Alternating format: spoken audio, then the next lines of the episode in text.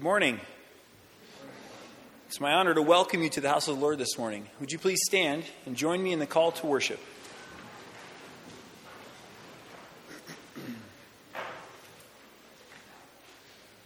Lord, our Lord, how majestic is your name in all the earth.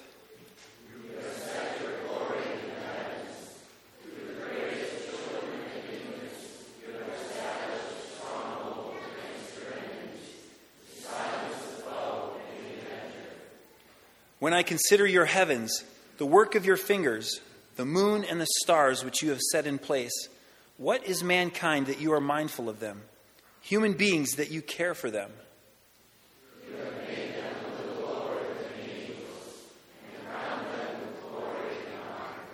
You made them rulers over the works of your hands. You put everything under their feet all flocks and herds, and the animals of the wild, the birds in the sky, and the fish in the sea all that swim the paths of the seas.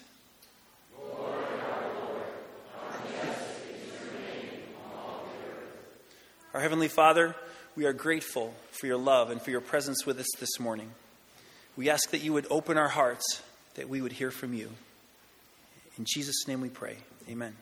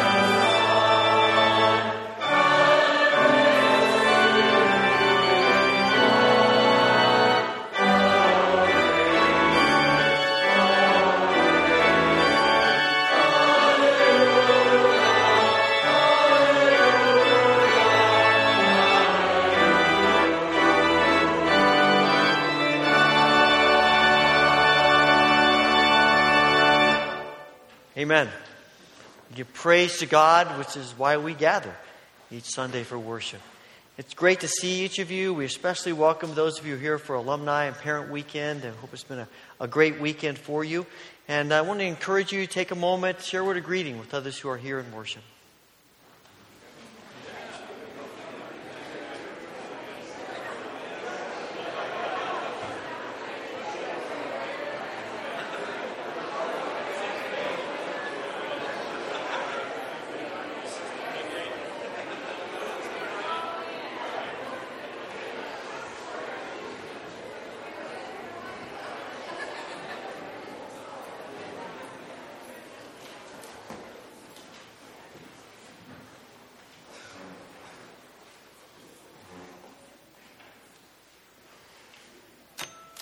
Today, our world is being transformed by love.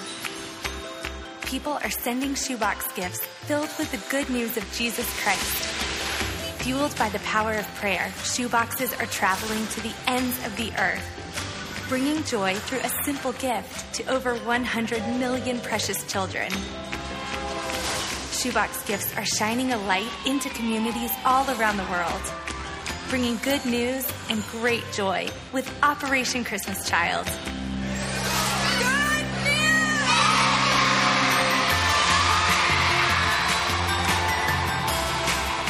I want the children of the world to know. I want their parents to know that God loves them. He hasn't turned his back on them. He cares for them, and He wants them to be with Him in heaven. That's what it's all about.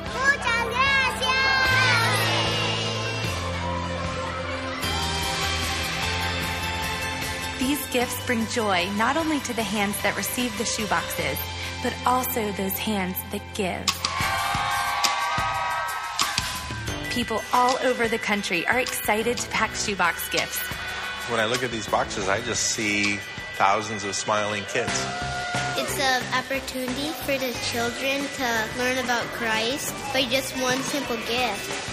We're here at a processing center where volunteers have traveled from all over the country just to be a part of this special project. I think it's an awesome opportunity to change the world. Going to the ends of the earth. Shoeboxes are carried by any means necessary to that one special child waiting a world away.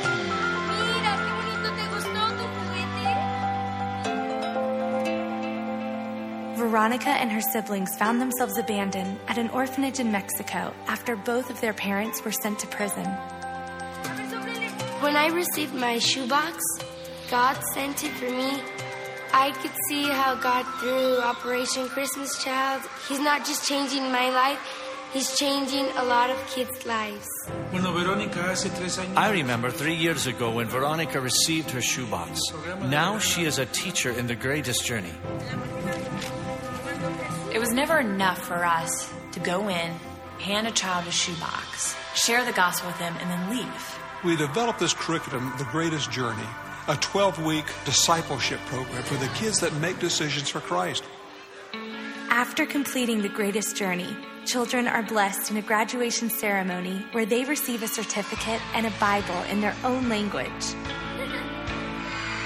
The greatest journey is saying, Jesus loves you. You are somebody.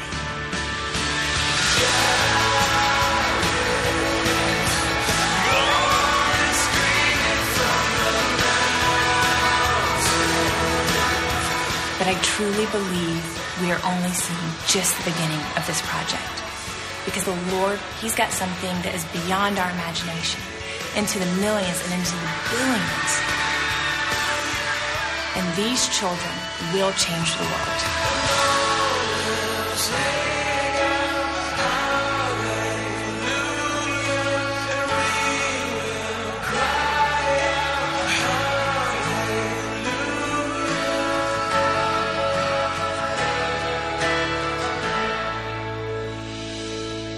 Every shoebox is important. You know, they're all different. There's no two shoeboxes alike, kind of like these snowflakes. No two snowflakes are alike.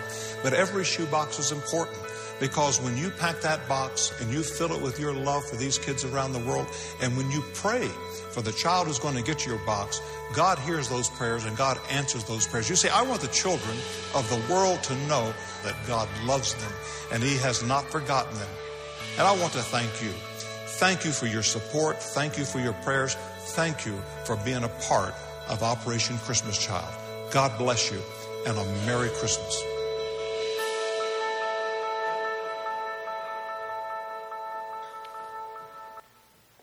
Seems early to think about Christmas, though I was in a store the other day and they had all kinds of Christmas things out, and it was kind of shocking. But we, uh, we participated in Operation Christmas Child for a while. It's a, a, great ministry for children around the world. In your bulletins today, it's a little uh, pamphlet about how to pack a shoebox, what to put in it. There's also a prayer guide. And we'd love to collect a few hundred boxes, if not more. So we uh, appreciate your your participation, and we'll be collecting them over the next few weeks. Thank you in advance for um, blessing these children with your gifts.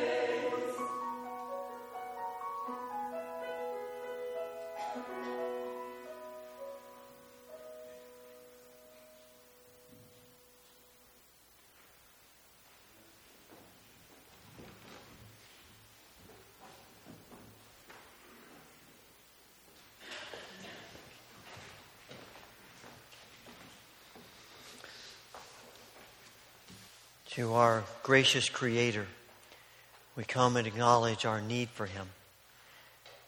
Please join me in the prayer of confession printed in your bulletin.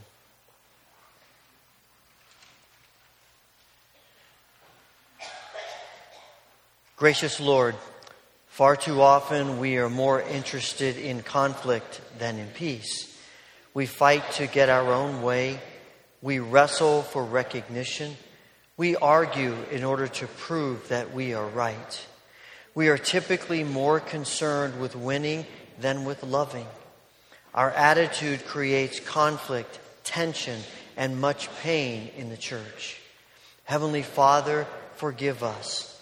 Give us a new vision of the Prince of Peace. Open our hearts to the Holy Spirit that makes us more interested in compassion and grace than in perfection and judgment. We ask this in confidence, knowing that you hear us and that you forgive us through the mercy of Christ. Amen.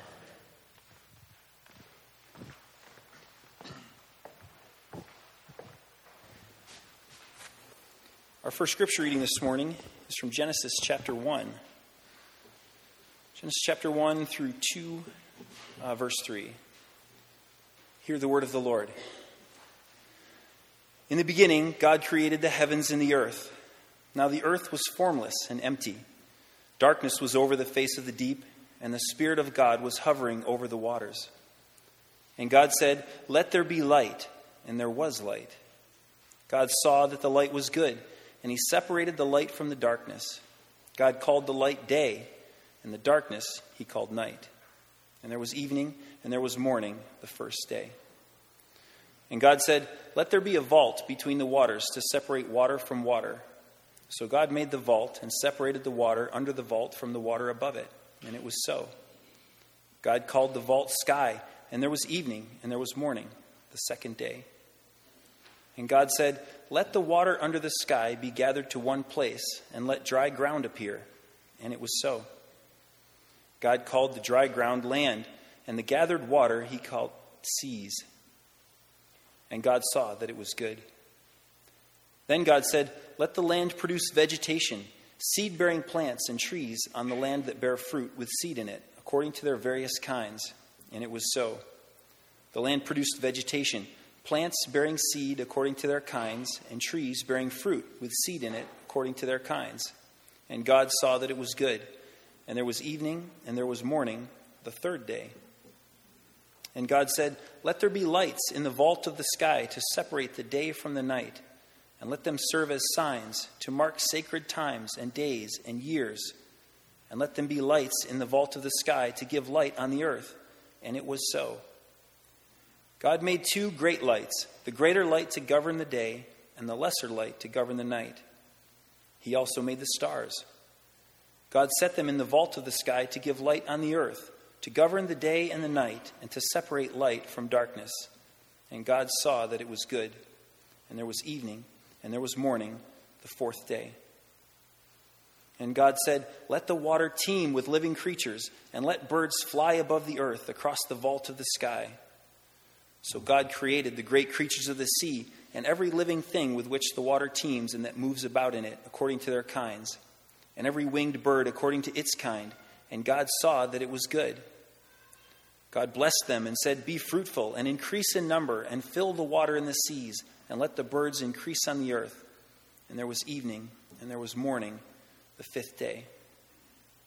And God said, Let the land produce living creatures according to their kinds, the livestock the creatures that move along the ground, and the wild animals, each according to its kind. And it was so. God made the wild animals according to their kinds, the livestock according to their kinds, and all the creatures that move along the ground according to their kinds. And God saw that it was good. Then God said, Let us make mankind in our image, in our likeness, so that they may rule over the fish in the sea and the birds in the sky, over the livestock and all the wild animals, and over all the creatures that move along the ground. So God created mankind in his own image. In the image of God, he created them. Male and female, he created them. God blessed them and said to them, Be fruitful and increase in number. Fill the earth and subdue it. Rule over the fish in the sea and the birds in the sky and over every living creature that moves on the ground. Then God said, I give you every seed bearing plant on the face of the whole earth, and every tree that has fruit with seed in it. They will be yours for food. And to all the beasts of the earth, and all the birds in the sky, and all the creatures that move along the ground, everything that has the breath of life in it, I give every green plant for food. And it was so. And God saw all that he had made, and it was very good. And there was evening, and there was morning, the sixth day. Thus the heavens and the earth were completed in all their vast array. By the seventh day, God had finished the work he had been doing. So on the seventh day, he rested from all his work. Then God blessed the seventh day and made it holy, because on it he rested from all the work of creating that he had done. This is the word of the Lord. I would invite you to stand for the doxology as the ushers come forward to assist us in the giving of our tithes and offerings.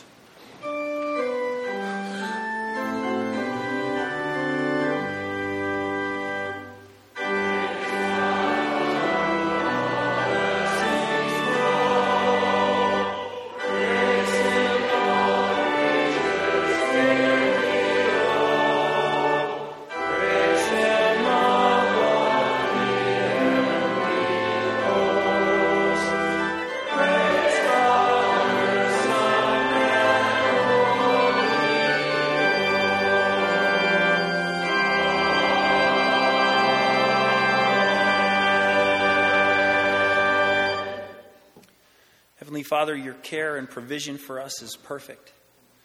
And we're grateful now for this opportunity to give back a small portion of that. In Jesus' name we pray. Amen.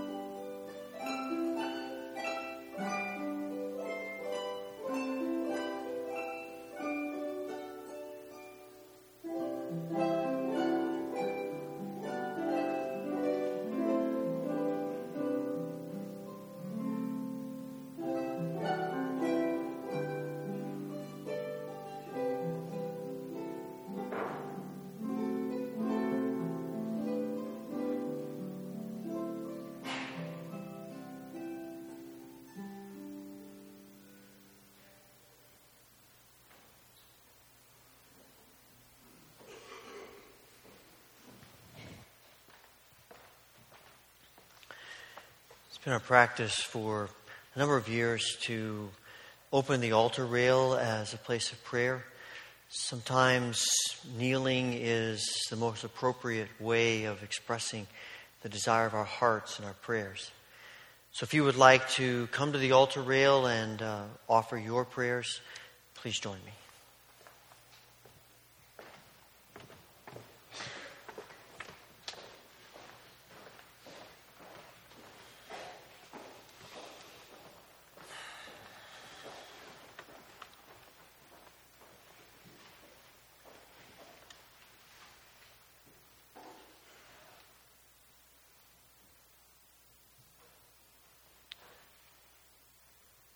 Father, it is hardly enough to affirm your faithfulness. And yet, it is one of the most profound things we can say. That you are faithful. You are faithful when life is up and when life is down and everything in between. And today we come to you in prayer because we believe that you are the faithful God. We come today acknowledging the pain and hurt and struggle and suffering of people who are dear to us. We think especially today of Bruce Brenneman and Bill Roski. We pray for Matt Bissett and Bev Rett, for Micah Christensen for Linda Roth, for Alton Shea and Isla Shea, for Dick Gould and Edna Howard, for Crystal Blake and Emily Crickler. We ask for your healing grace in each of them. We pray for their caregivers, asking that you would give them strength and encouragement. Father, we pray for the other needs that either are represented by us or people we love.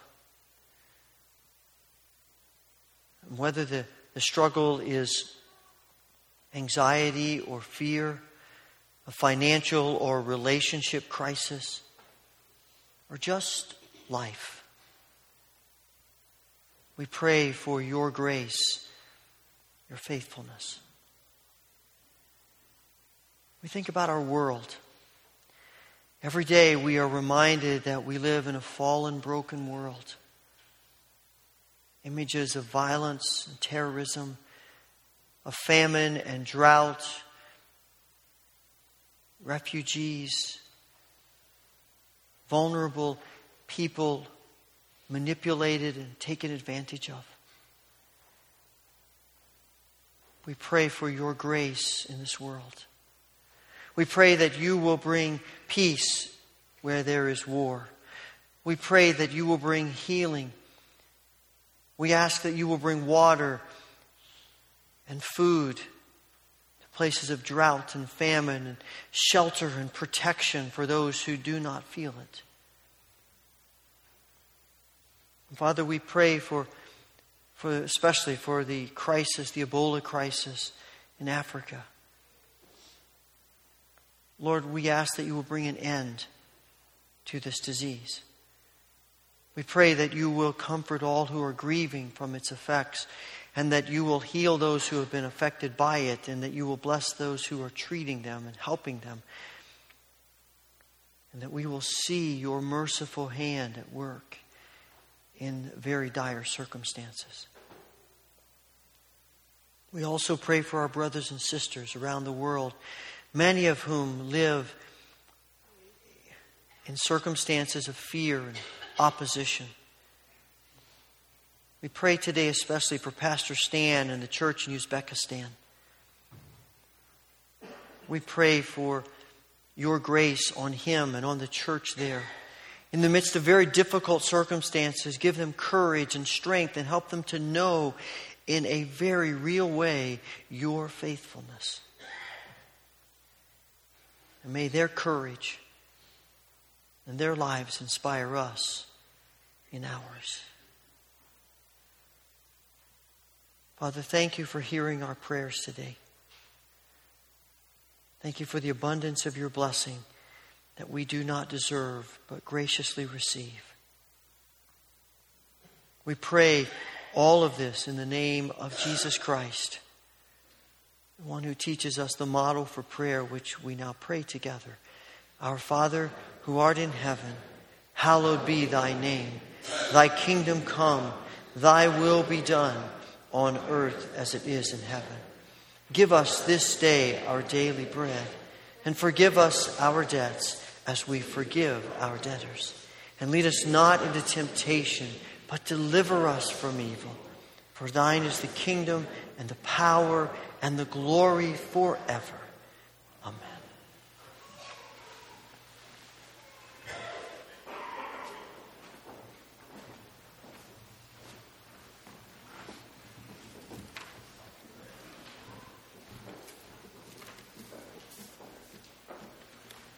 Our New Testament reading for this morning is found in Revelation chapter 4, verses 1 through 11. Hear the word of the Lord. After this I looked, and there before me was a door standing open in heaven. And the voice I had first heard speaking to me like a trumpet said, Come up here, and I will show you what must take place after this. At once I was in the Spirit, and there before me was a throne in heaven with someone sitting on it. And the one who sat there had the appearance of jasper and ruby. A rainbow that shone like an emerald encircled the throne. Surrounding the throne were 24 other thrones, and seated on them were 24 elders. They were dressed in white and had crowns of gold on their heads. From the throne came flashes of lightning and rumblings and peals of thunder. In front of the throne, seven lamps were blazing. These are the seven spirits of God. Also, in front of the throne, there was what looked like a sea of glass, clear as crystal. In the center, around the throne, were four living creatures, and they were covered with eyes in front and in back. The first living creature was like a lion, the second was like an ox, the third had a face like a man, the fourth was like a flying eagle. Each of the four living creatures had six wings and was covered with eyes all around, even under its wings. Day and night they never stopped saying, Holy, holy, holy is the Lord God Almighty, who was and is and is to come. Whenever the living creatures give glory, honor, and thanks to him who sits on the throne and who lives forever and ever, the 24 elders fall down before him who sits on the throne and worship him who lives forever and ever. They lay their crowns before the throne and say, You are worthy, our Lord and God, to receive glory and honor and power, for you created all things and by your will they were created and have their being. This is the word of the Lord.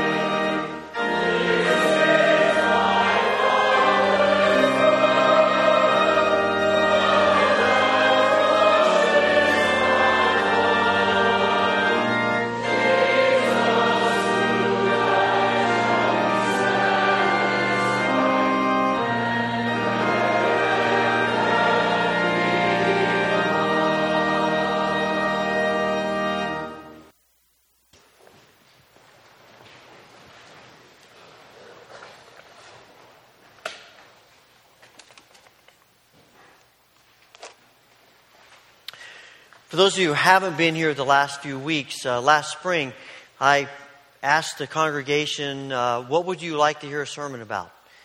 Uh, what questions do you have? As, after I received more than 100 responses, I decided maybe I'd gotten myself into something I didn't want to.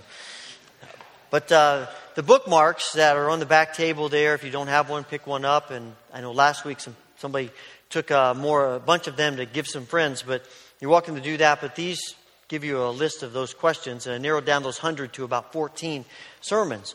Um, maybe the others we'll get to later. But I, I did find as I was going through those that there are some questions that people ask that, quite frankly, are pretty difficult to answer. And, and one of those questions is today How did the, the earth, the world, get here, and how long did it take? Now, I just want to say right up front I'm not a scientist. I'm not the son of a scientist. I'm not even the relative of a scientist. I have nothing of science in my blood that I know of. So I'm feeling very um, uh, uncomfortable uh, talking to you about this, but I at least have enough sense to go and talk to people who do who are scientists and who, whose life is given to doing these kinds of things. And I tell you this because when we get to the end, if you don't like what I've said, you come talk to me. I'll give you their names and you can go blame them. Because it's their fault, I'm sure. We had children were uh, some of the children uh, were asking questions that we recorded. They had some very insightful questions as we think thinking about creation and about how the world got here. And a number of them wanted to know about uh, dinosaurs. Where do dinosaurs fit in the picture? And I was assuming they meant the big scary things, not the purple, lovey, friendly one that's on television.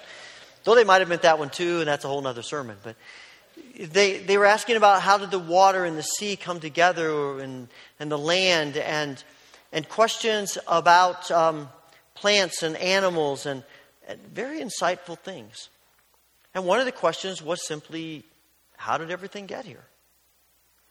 When you think about how the world was created, how it started, uh, there really are two theories that you can, I think, you can boil most everything down to two theories in general. And on one hand, you have people who believe in random chance. Some would call it uh, atheistic evolution. And, and it is uh, a sense that evolution uh, took place. Everything that we now know as far as the world and everything about the world is the process of evolution, and it started by random chance. I uh, don't know exactly how that started, but something happened outside of a being starting it. And on the other side, you have the idea that a being, a creator, set things into motion. And there is, uh, at times, um, animosity about those two positions. And there are certainly very, a lot of nuances about them. You have, for instance, you have uh, some people believe in theistic evolution, where you, you have, uh, they would believe that a creator, I think many of them would say God, but not all of them, uh, a creator started things at the very minimalist level and allowed evolution to do the rest. And some believe that in the process of evolution, it came at roadblocks and places where a leap needed to happen, and God stepped in and uh, facilitated that leap, and then moved on. The stages move forward. And there, there are uh, Christian scientists who believe that and feel very strongly about it, and others who are not Christians that believe that. There are people who believe in uh, intelligent design as a, as a theory of uh, how we understand creation in the world. And these would be, not again, not all Christians, but many would be, where they sort of look at it from the other way around. They look at the world around us and see how complex it is and think something of intelligence had to design this. For to say that this world happened by random chance is ludicrous.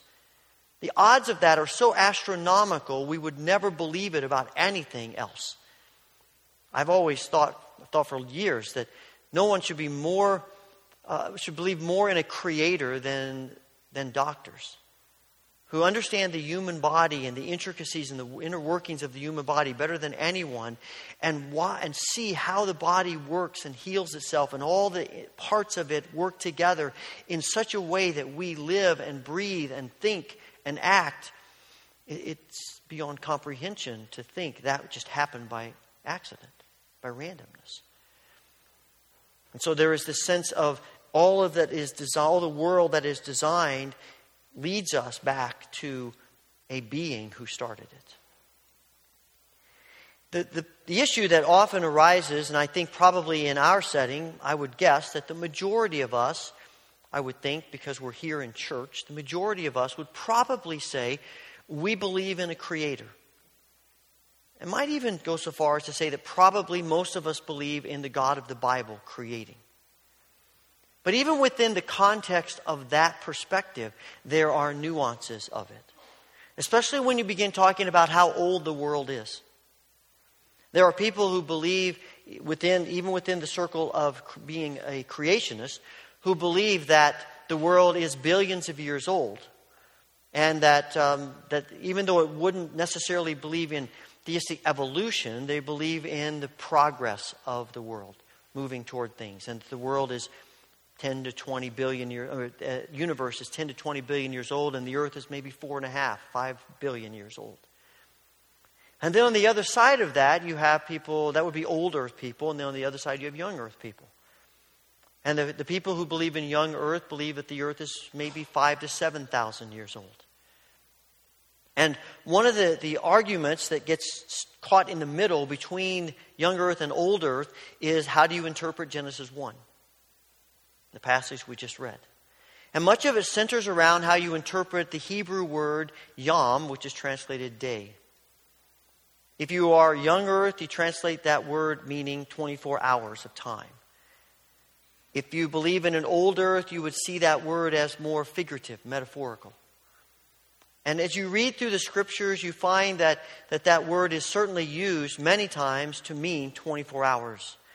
But it's also used figuratively and metaphorically as well. And so you, you, have, you, you can see both perspectives of that. And, uh, and the, the discussion seems to form there and then move forward. And there are different views about the differences between Genesis 1 and Genesis 2 and, and the different ways in which they tell the creation story. And much of that then comes back to young earth, old earth kinds of discussions. Do you interpret everything in the scripture literally or not? Charles Hummel, who for years worked for InterVarsity, was asked once, Do you take the Bible literally? And he said, Well, I take the literal parts literally, and I take the figurative parts figuratively, and I take the metaphorical parts metaphorically. I think he's probably right. And so it is a challenge to us to know how to interpret those passages. I find that in the course of this discussion, there is a, um, there is a, a, a sense of in, in some places in the church, a sense of a fear about science. There, there, is, uh, there is discussion as you read through the way people interpret things. For some people, science is the enemy. It is us against them because science is trying to prove that there is no God, there is no creator. James Watson, who was one of the scientists to uncover DNA, said in an interview that his whole purpose for that, his, his whole purpose for this being his life work, was not the betterment of society. It was not to keep innocent people out of prison or to send guilty people to prison. He said the primary motivating desire, the driving force for his desire to uncover DNA was to prove that the earth could exist without God, that there was no God. Wow, that's, that's an interesting reason to, to spend your life doing something. But so there is this sense, there is, there is certainly, a, for some people, animosity from science toward Scripture and toward people of faith. And it goes both ways. And as I read, one of the things that came to my mind was that there is a sense of fear sometimes about how we view science, as if science in itself is evil. But science is simply the result of exercising the gift of God to know, to learn, to, to discover. And it's something that God gave us as minds. And, and science is not evil. We may corrupt science, we may twist it, we may turn it, just like we do all kinds of things. But to say that science is evil simply because some people take it and, and lead it, have it lead to, to circumstances and, and consequences that we don't like would be like saying that, that sex is evil because pe- we have perverted it. When Scripture tells us it's a gift of God. The reality is, whatever we have, we tend to pervert. And we tend to skew and twist to our own ends. And science is one of those things. But that doesn't mean we say it's the enemy and it's us against them. It, it, because discovery is a gift of God. You think about, someone said to me recently, I think of God watching us discover like I, I felt when I watched my children discover something. If you've had that opportunity or you've seen it of a child, maybe you've been the child and you experienced it, and you run to your parents and say, Mommy, Mommy, look what I just discovered. I just realized that 12 times 12 is 144. And we could say to them, Why are you getting so excited about that? I mean, I know a lot more than that. I can talk to you about geometry and algebra and trigonometry and physics. 12 times 12, big deal. Or we could say to them, oh, in a year from now, that won't mean anything to you. You'll be so far beyond that. But we don't say that to them. We get as excited as they are because we love them and they are discovering new things. And we love to see our children discover new things. And God does too. It's a gift to us. And instead of seeing that discovery as something to fear, it's something we embrace. It's as though we are afraid that science is going to discover something that will, that will prove, without a shadow of a doubt, that God isn't real. And if that's our fear, then we need to take a new look at the God we worship. As if science could prove anything about God not being real. And see, that's the whole point, is that if people are honest, all of the things that we, we try to understand about creation and about science and the world, all of them, in one way or another, are faith statements. Now, people don't want to admit that. People like to use the word, this is a fact, this is true without a shadow of a doubt. I have no, this is precise and exact. But the reality is, none of us were there. So it's all, in some way or another, a little bit of conjecture. And it's a, it's a, it's a statement of faith. We believe that the Bible is true. Or people say, I believe that it happened by random chance. But it's in some point or another, it comes down to faith. So having said all of that, we turn to the creation story and think, as, as some one of the children asked. So I just I very simply said, I wonder why God created the world.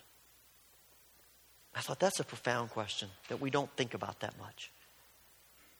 And you look at Genesis 1, and my next question beyond that is why does Genesis tell us this story of the creation? What is it about Genesis 1 and 2 and pieces of Scripture as we move along? What is it about this that God is trying to help us understand? Let me just share with you a few things real quickly.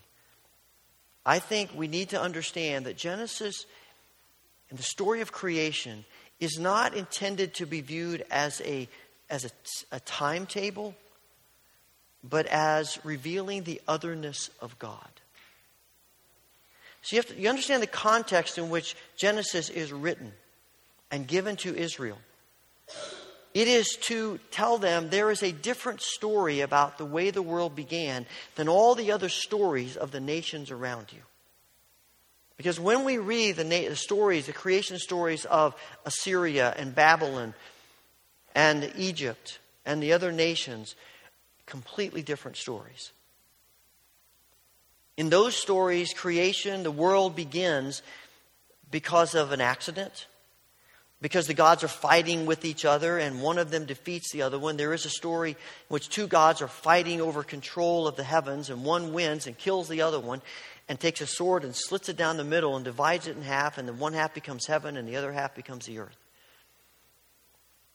It is the result of war.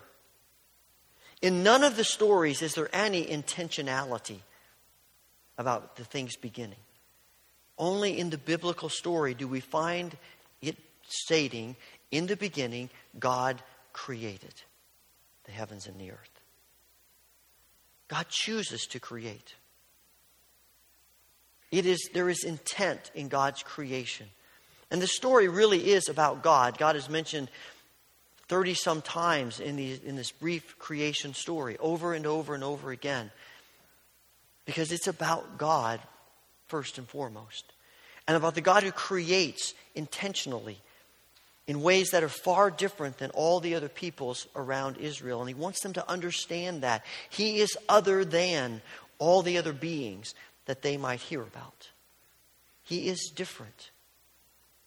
And, and we see that God's intentionality is not just about creating water and land and plants and animals, it is about creating human beings as well. He says, Let us make human beings in our own image. God creates human beings purposefully because He desires intimate relationship with us. He desires a reciprocal relationship with us. He could have created us in a way where, like all the other peoples of the earth, where they didn't really want us, but it just happened. In one story, human beings are created because one of the gods has been punished and sent to the earth to toil on the earth, and he, he hates it and he complains about it. And so the gods say, Fine, we'll create some human beings to do this work that you don't want to do. And God says, I created you because I love you because I want relationship with you. I'm different than all those other beings. And you can see how that changes things like prayer.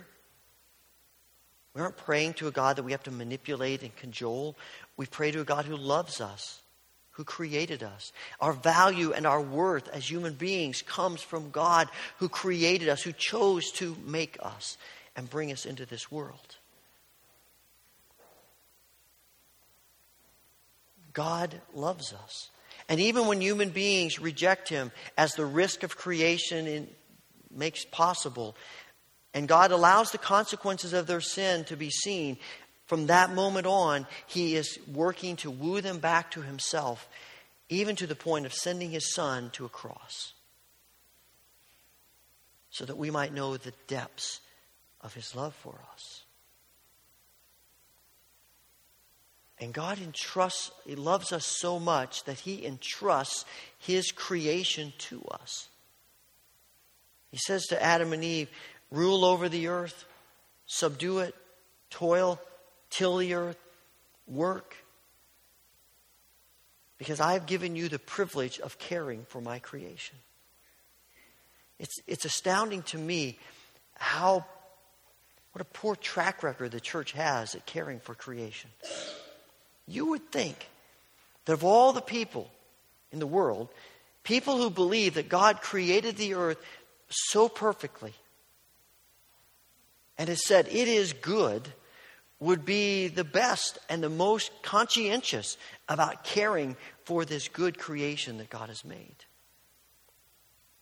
I think part of it has to do with our view of heaven, and we'll talk a bit about that next week. But there is this sense that, that we, we miss this privilege that God has given us to care for all that He has made. Because God says this is good. And again, all the other nations see the world not as good, but as, as an evil nuisance to them. They only created it because they felt forced to do it or because it was accidental. But God says, This is, I didn't just make it, I made it good.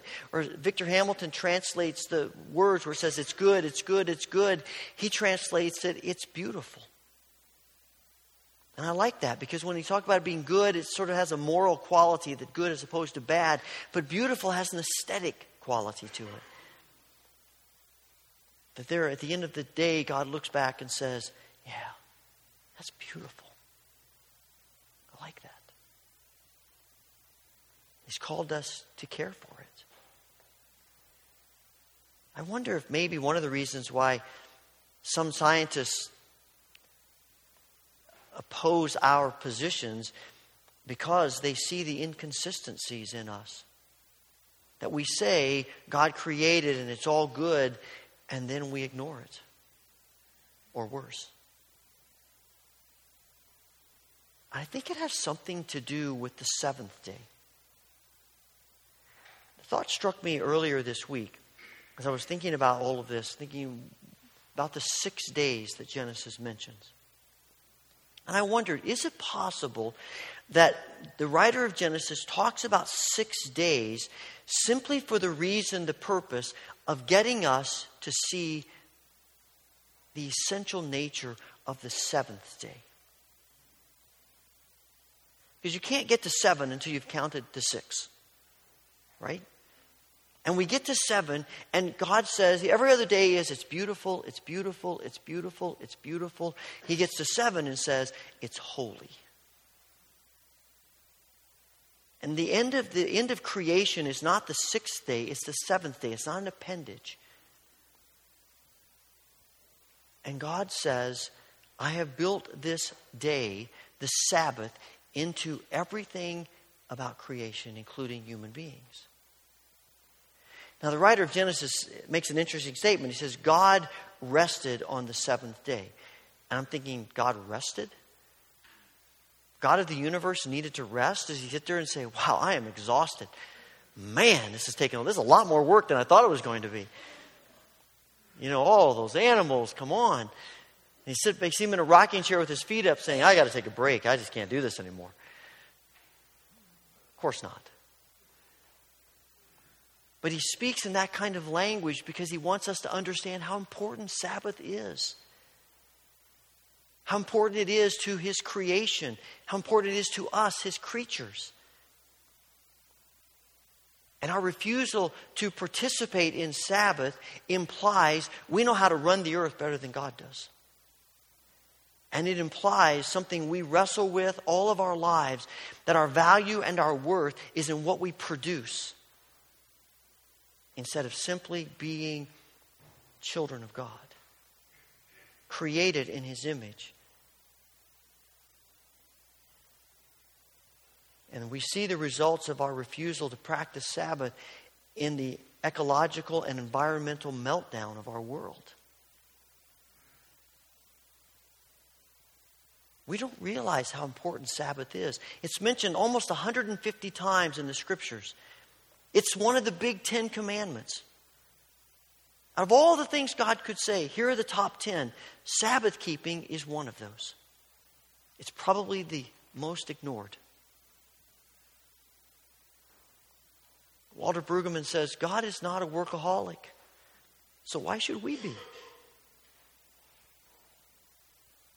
says God isn't, God isn't like Pharaoh who's driving the Israelites in their slavery to, to do his bidding and every day on their backs all the time. God kicks back, he relaxes. There's no anxiety, there's no pressure. It's not that sense of productivity, there's rest. And Will Willimon says practicing Sabbath is one of the most radical, countercultural things that any of us can do. That one day a week we simply don't show up for work.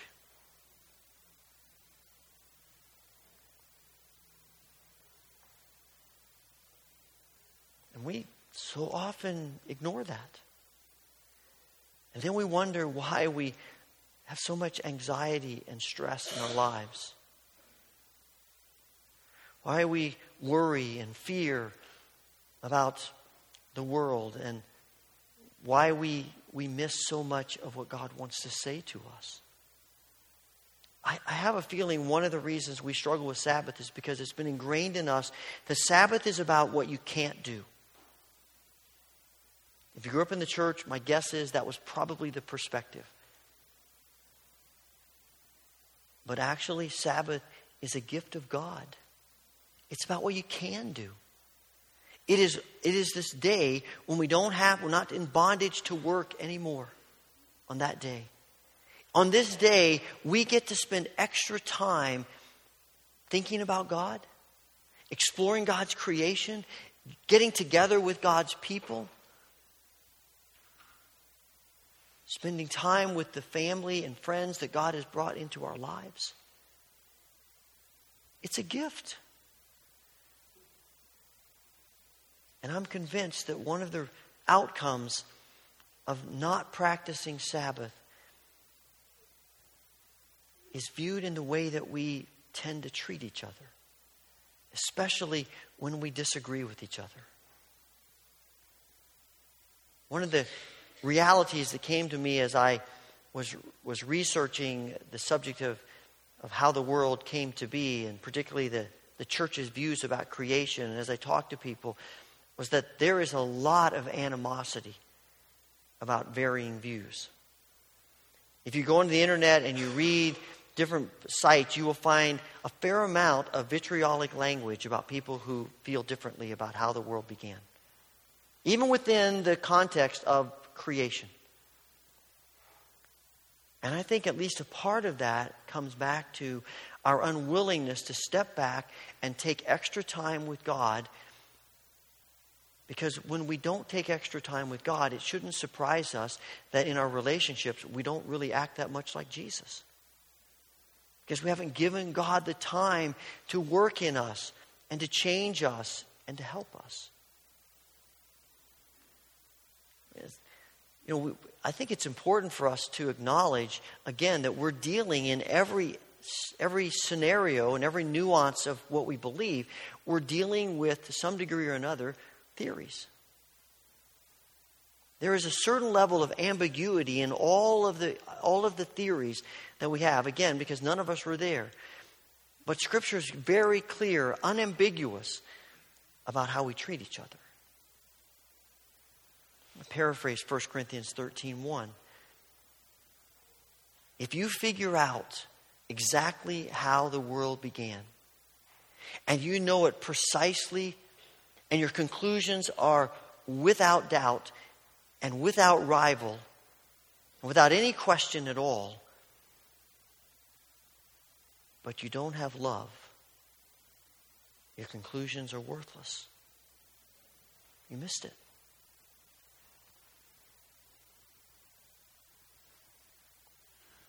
As someone reminded me the other day, and I've mentioned this before, it's not enough just to agree to disagree. Because that takes on a negative connotation. And most of the time, what we mean by that is, I'm right, you're wrong, and someday you'll, you'll come to the light and figure it out. And in the meantime, I will hammer you until you do figure it out.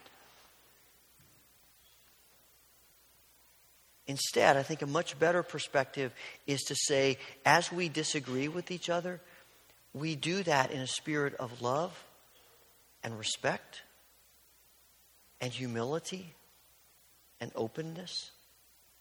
Because we have come to realize as the Spirit works in us that we don't have every answer to every question. We don't know everything there is to know. And I respect this brother or sister in Christ enough to believe and realize that God has said things to them that He hasn't said to me. And I can learn from them, despite the fact that we may disagree. I think that's a much healthier perspective, a much more biblical perspective.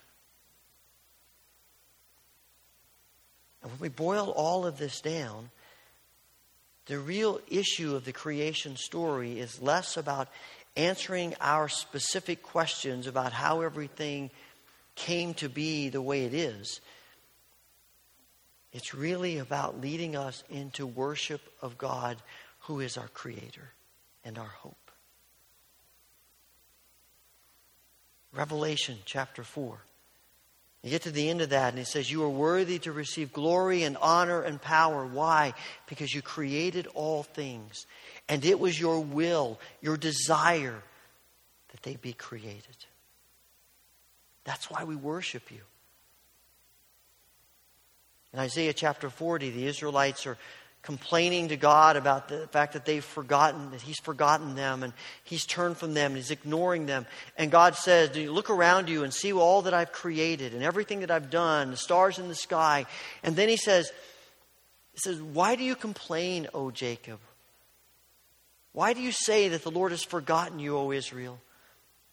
Do you not know? Have you not heard? The Lord is the everlasting God, the creator of the ends of the earth.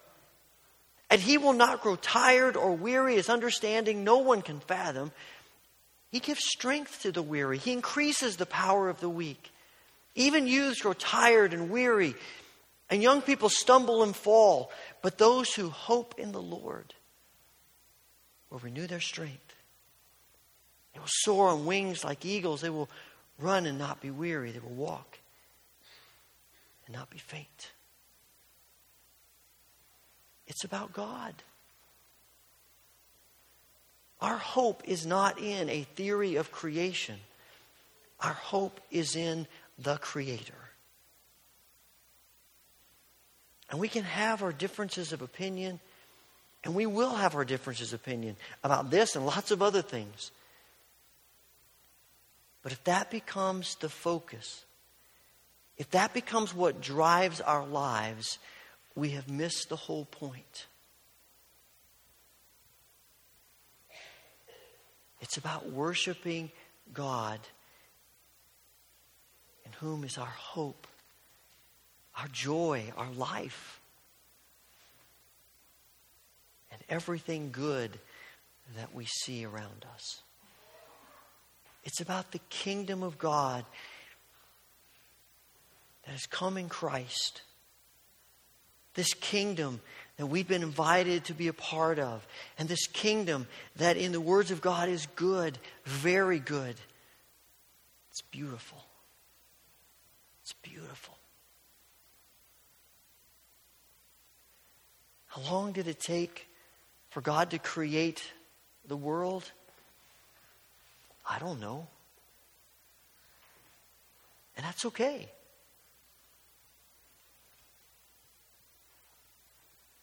Because I believe with all of my heart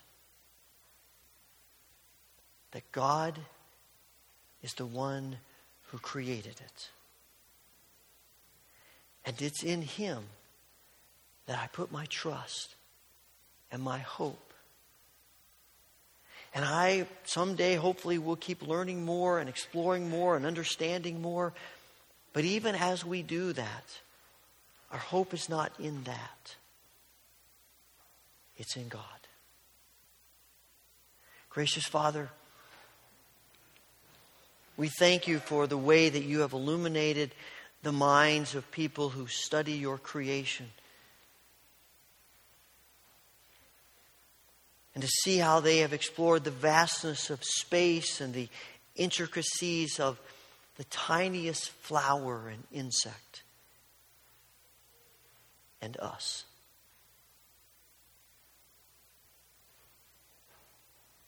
Father, help us even as we learn more and more about your world and use the gift of knowledge and understanding that you've given to us to explore your world. Help us to keep our focus on you. And we pray this through Christ. Amen.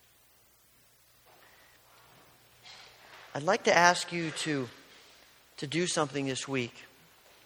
Last week, I encouraged you to read an extra 10 minutes or so of the scriptures, and I encourage you to continue that. But this week, to take some time every day, at night, during the day, whenever you can catch it, to ponder God's creation. Go out at night and look at the stars. Go in the day and just explore a tree in your yard or where, near where you work. Look at the grass. Contemplate a bird.